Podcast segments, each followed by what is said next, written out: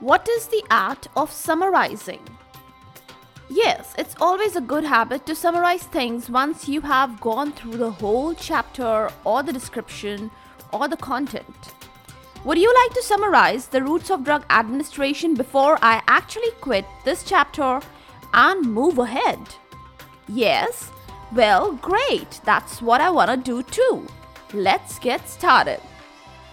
Welcome all to Is Pharmacology Difficult podcast. I'm your host, Dr. Radhika Vijay, MBBS MD Pharmacology, and this is the audio hub to get the best simplified basic tips, strategies, methods, and lots of ideas to learn better, understand better, and make your concepts crystal clear.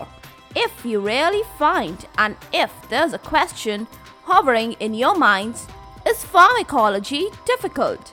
Lend me your ears for a while and let in magic of knowledge.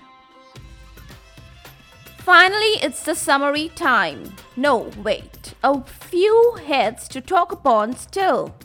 There are on my list, and yes, this list is a little long one, but today it gonna end. My last descriptive speech consists of the set of words about conjunctival, auditory, and nasal mucosa. Get to know one thing right. You can get the local effects if you apply or instill in the conjunctiva, ointments, or isotonic solutions of special drugs like sulfacetamide, ciprofloxacin, gentamicin, etc. Now, there are so many other ways to instill, like the nasal sprays, nasal drops, etc. And even we have the eardrops today. But if absorption through the mucous membrane occurs, then what we get are not the local effects but the systemic effects. Next, all words about the dermal routes, or better termed as the inunction. I N U N C T I O N. Well, that's not a new term. Get the meaning right. Rubbing the drug preparation on skin is what I mean to call inunction. Now, dermal is a good way of dusting or spraying the drug formulation on the skin surface. The biggest merit is that it is safe and very convenient way. But yes, sometimes it's really tough to ascertain the drug amount absorbed. And if there are wounds or abrasions on the skin, then systemic absorption may also take place. So be cautious about it. Now, some good examples to comment upon are the antibiotic, antifungal solutions, then we have creams, ointments, etc. Then, in this particular way ahead, we have a list of antiseptic, analgesic, antipruritic preparations which produce also a local effect. Now powders are dusted while analgesic formulations they are sprayed to achieve the desired site specific local effects.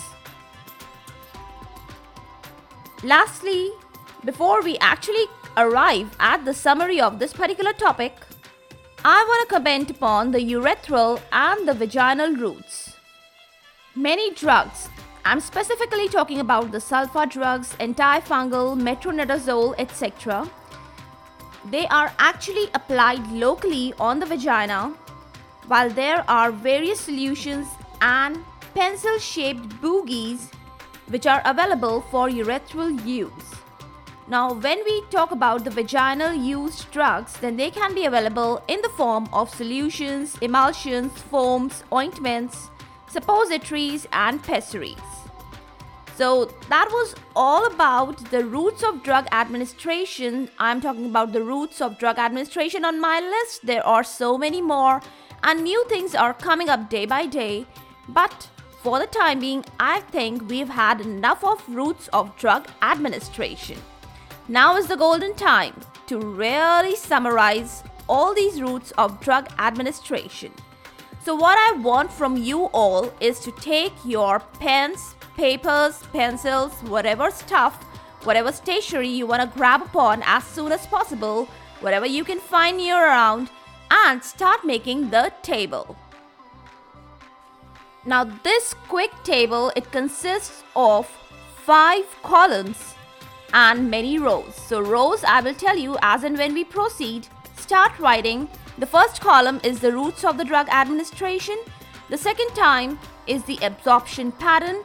Then I'm going to talk about the advantages, disadvantages and finally the wonderful examples for each route. So let's get started with the first and the most basic one, the oral route.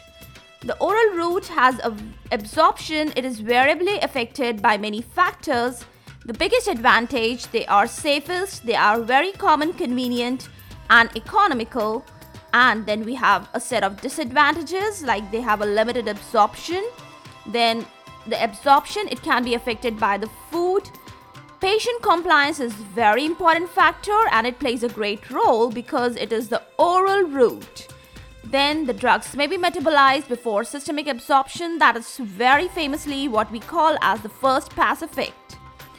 The wonderful examples for oral route they are amoxicillin suspension and acetaminophen tablets. Coming over to our second route, that is sublingual.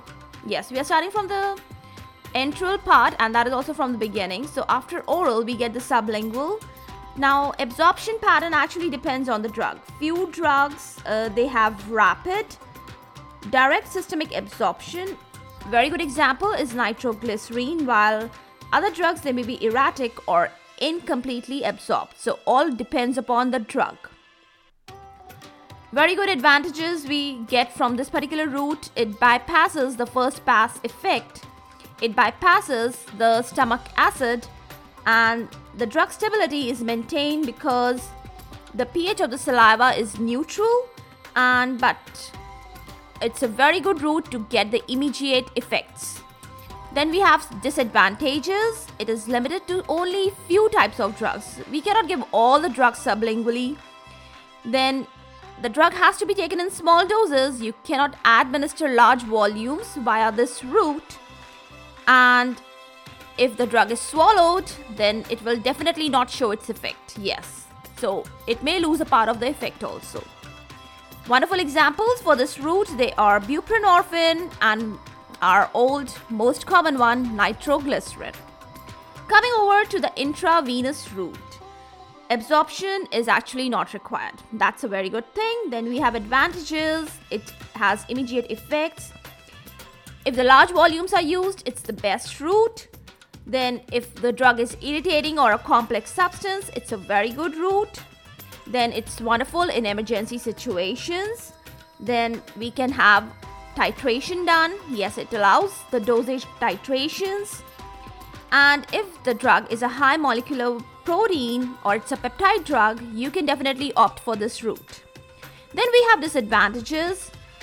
You cannot give oily substances via this route.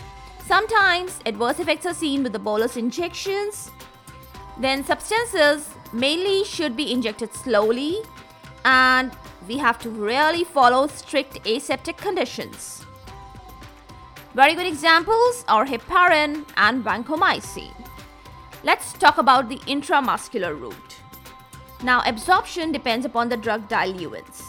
If it's the aqueous solution, then it has a very prompt absorption. And if there are depot preparations, then the absorption is very slow and sustained. Let's talk about the advantages via the intramuscular route. It is suitable if the drug volume is moderate, not very big, not very small. It is suitable for oily vehicles and sometimes it's great for irritating substances also.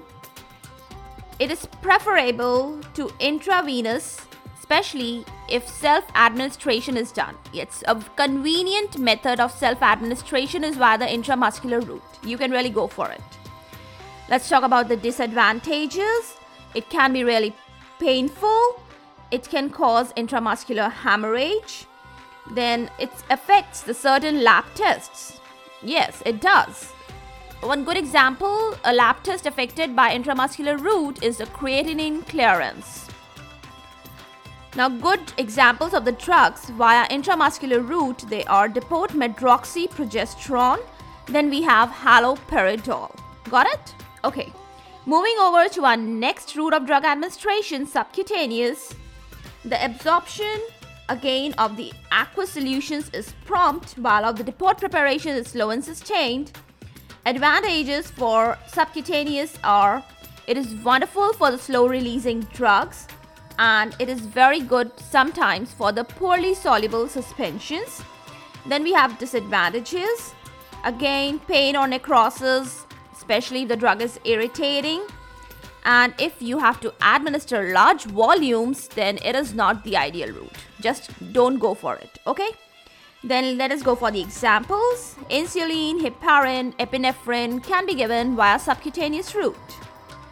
Next route, inhalational. In this, the systemic absorption, it may occur. But sometimes, you know, it is not always desirable. We don't need systemic absorption all the time. Okay, let's count the advantages. It is very good for gases. Definitely it gonna be. Then absorption is very rapid and very often it leads to the immediate effects. It is very effective if the patient is having some respiratory problem. You can go for a dose titration. Yes, it does allow it. Localized effects can be given for targeting the lungs, especially. There's a condition about it. You have to go for lower doses. They can be compared with the oral or parenteral administration and there are very few systemic side effects. So we have a hell lot of advantages with this inhalational route. But yes, there are disadvantages. There are always. Some patients may have difficulty using the inhalers. You know, everybody's not perfect with all the routes. So people need help. They may not be able to self-administer.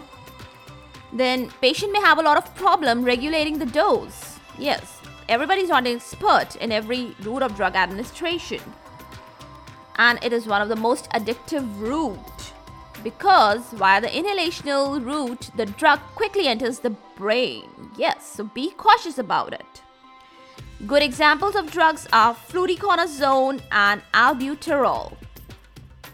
Next, moving over to our topical route of drug administration. The absorption is variable. It is affected by the condition many other factors and one of the good factors is the skin area so these factors they affect the drug absorption then advantages are it may be used for skin eye intranasal intravaginal products then it is suitable when we desire a local effect of the drug it is easy for the patient and it really minimizes the systemic absorption but then we have a set of disadvantages. It is not suitable for drugs having a poor lipid solubility or drugs with high molecular weight. Then sometimes some amount of systemic absorption may occur and that may not be actually desired via this topical route. Now let's list the examples. We have hydrocortisone cream, clotrimazole cream, then we have timolol eye drops. Okay, our next route of drug administration is rectal. The absorption is variable, it can be erratic, then advantages are it partially bypasses the first pass effect. It is ideal if the drug is causing a lot of vomiting, you can opt for this route. It also bypasses the stomach acid and if the patient is not in a convenient or comfortable or cooperative position. If the patient is in vomiting position or the patient is comatose, then go for this route. What are the disadvantages? It's not a very well accepted route. Many times the patient is embarrassed and it, the drugs may irritate the rectal mucosa. Sometimes it may irritate a lot and there can be inflammation of the rectal mucosa. That's actually not a very desired condition. It's very painful. Some good examples for rectal route they are promethazine and bisacodyl. Let's talk about the transdermal route. I'm especially talking about the transdermal patch here. I know we have discussed it, so let's focus on that. The absorption is sustained, it is actually slow. And very good advantages we get from this particular route they are it is very convenient, it is painless, it bypasses the first pass effect, it is very good for the drugs which are lipophilic and which have poor oral bioavailability. It is very good for drugs which are quickly eliminated from the body. It is ideal actually for such drugs. Then let's talk about the disadvantages via the transdermal patch. The drug, it should be a highly lipophilic drug, else this patch won't work. Okay? Sometimes what happens, the patient may get allergic to the patches and that may lead to a lot of skin irritation. Then another disadvantage is that it may cause a delayed delivery of the drug to the desired pharmacological site. And then we have only very few drugs can be given via the transdermal patch. You cannot opt this route for almost all the drugs. You can only opt for good examples of drugs given via this particular route. They are nicotine, nitroglycerin, scopolamine, etc. Yes, we have done so many routes. Our next route is vaginal douche. And very good example for vaginal douche is the betadine douche. What is the absorption pattern? The washing or the cleaning out or inside of the vagina with water or other mixture of fluids. That is the pattern of absorption. Then advantage is it it helps to remove the unpleasant odor. It washes away the menstrual blood. Then you can avoid getting some of the sexually transmitted diseases, and there are many other advantages. You can prevent pregnancy. Then, what are the disadvantages? The most common one is the vaginal infection because it is upsetting the natural balance of bacteria in the vagina. I'm talking about the vaginal flora. Then, another very dangerous disadvantage of this particular route is the pelvic inflammatory disease. Now let's have a word about the pharmaceutical pessary. What is that? Actually, it's a device which is placed into the vagina for local action and very good or common example is the clotrimazole vaginal pessary. The one of the best advantages it produces a local action. It is very easy to use, but there are disadvantages. Now there may be difficulty in getting pregnant, especially women who use this more than once a week, and it may lead to a lot of complications like ectopic pregnancy. So, always be cautious while using such kind of routes of drug administration. Lastly, I want to comment upon the support or therapeutic pessary. What are these? These are something new things which we haven't talked about, but it's good to discuss new things. You know, there are so many updates, a lot of things coming up so we should be well updated and know a lot many things. So examples for support or therapeutic pessary they are Gellhorn, ring with support, Shaatz etc. What are these actually? These are devices which provide the support to the uterus or bladder and rectum. Advantages Vaginal support pessary are very useful in non surgical treatment especially to treat the pelvic support defects. What are these defects? Let me tell you rectocele, cystocele, urinary incontinence, stress, etc. Then, other types of pessaries, they are the support pessaries, which fit by the trial and error method. They can be of several sizes, they can be of different shapes and styles. So these are some advantages, but then we have a lot of disadvantages. There's a very increased risk of vaginal bleeding, irritation, ulceration, discharge, dyspareunia, etc. Then, if the pessary is not fitted properly, it can lead to strangulation, necrosis of the cervix and uterus. And if you neglect a pessary, then it can come embedded in the vaginal mucosa. It may be sometimes difficult to remove. So, when you're using these routes of drug administration, the biggest advice is always stay cautious and be careful, follow all the aseptic measures, and be vigilant all the time. Okay?